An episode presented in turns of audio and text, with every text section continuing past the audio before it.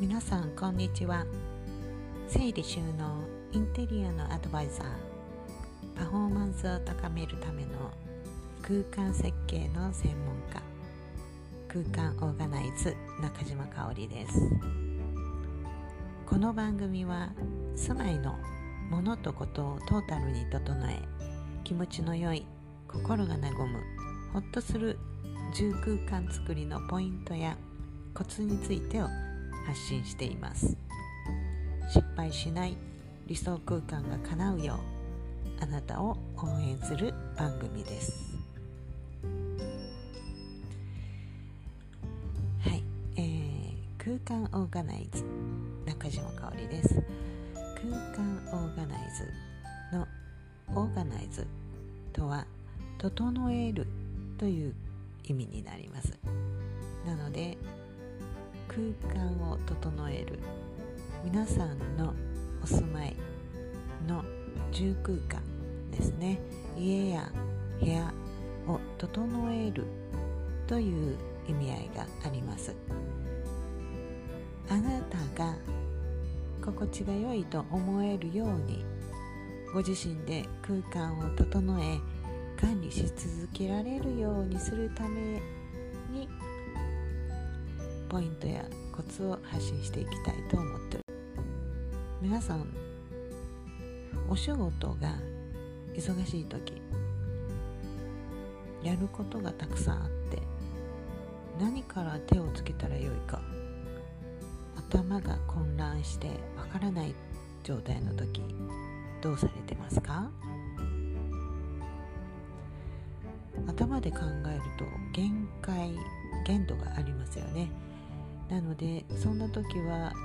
こう書き出すといいっていうふうによくね言われますよね。書き出すと思考の整理ができるよっていうことで、えー、まあ、全部書き出してまず何をすべきかとかね、えー、優先順位的にどこからやるべきかとか、まあ、考えて組み立てていく。そのために書き出して書き出すことが思考の整理につながるっていうふうによく言われます。それと同じように住空間の整え方もこのような考え方になります。片付けにおいてもまさしくこれと同じなんですが全てね書き出す。全て出す。そして今必要なのかどうなのかっていうことをね自分でこう全体を俯瞰しながら分けていって必要なもの自分に必要なことを把握してこう整えていくっていうところになってくるんですね。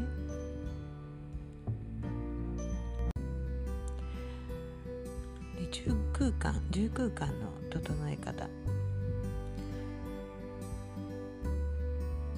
まあ今はこうね片付けのお話を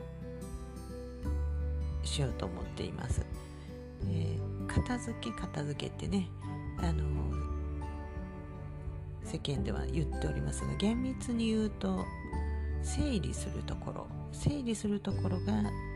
とても大切になってきます整理するところがその書き出して整理思考の整理とかにつながっていくって言いましたがそこになります。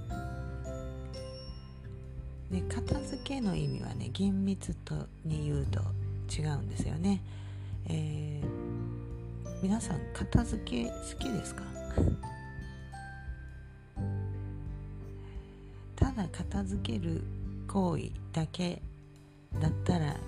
きですっていう人あまりいないんじゃないかなと思うんですがその先に何かあるから好きですっていう風にね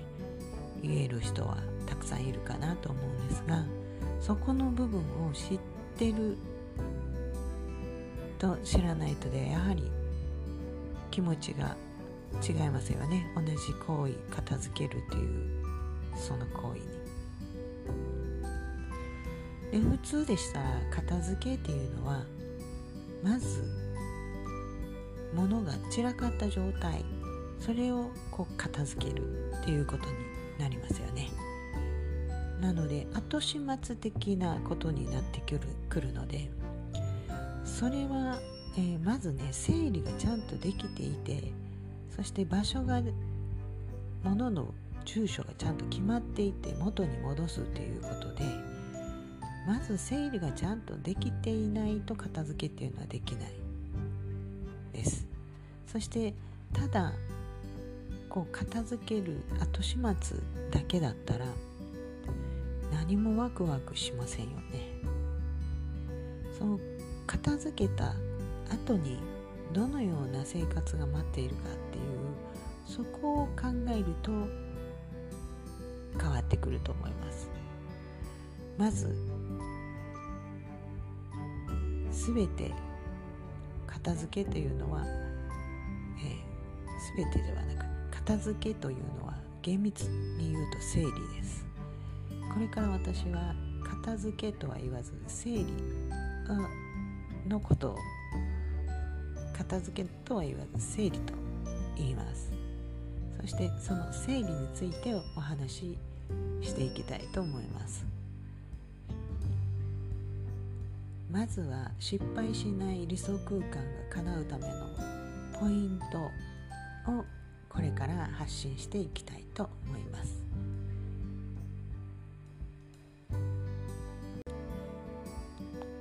失敗しない理想空間が叶うためのポイント。簡単です。3つあります。そのうちの1つ。まず先ほど言ったように目標をどんな生活が待っているかどんな生活がしたいのかっていう目標をイメージをしてください。今現状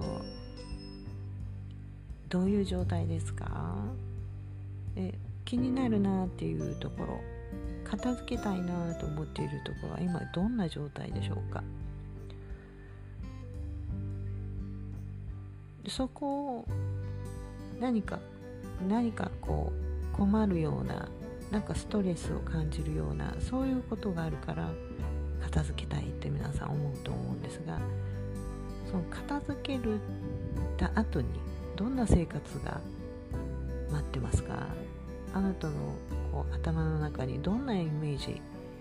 が湧いてきますか？出てきますか？そのイメージに向かって整理をする。するとどこに向かって行ったらいいかっていうのは分かりますよね。全てにおいてまず目標っていう目的っていうものを決めていかないと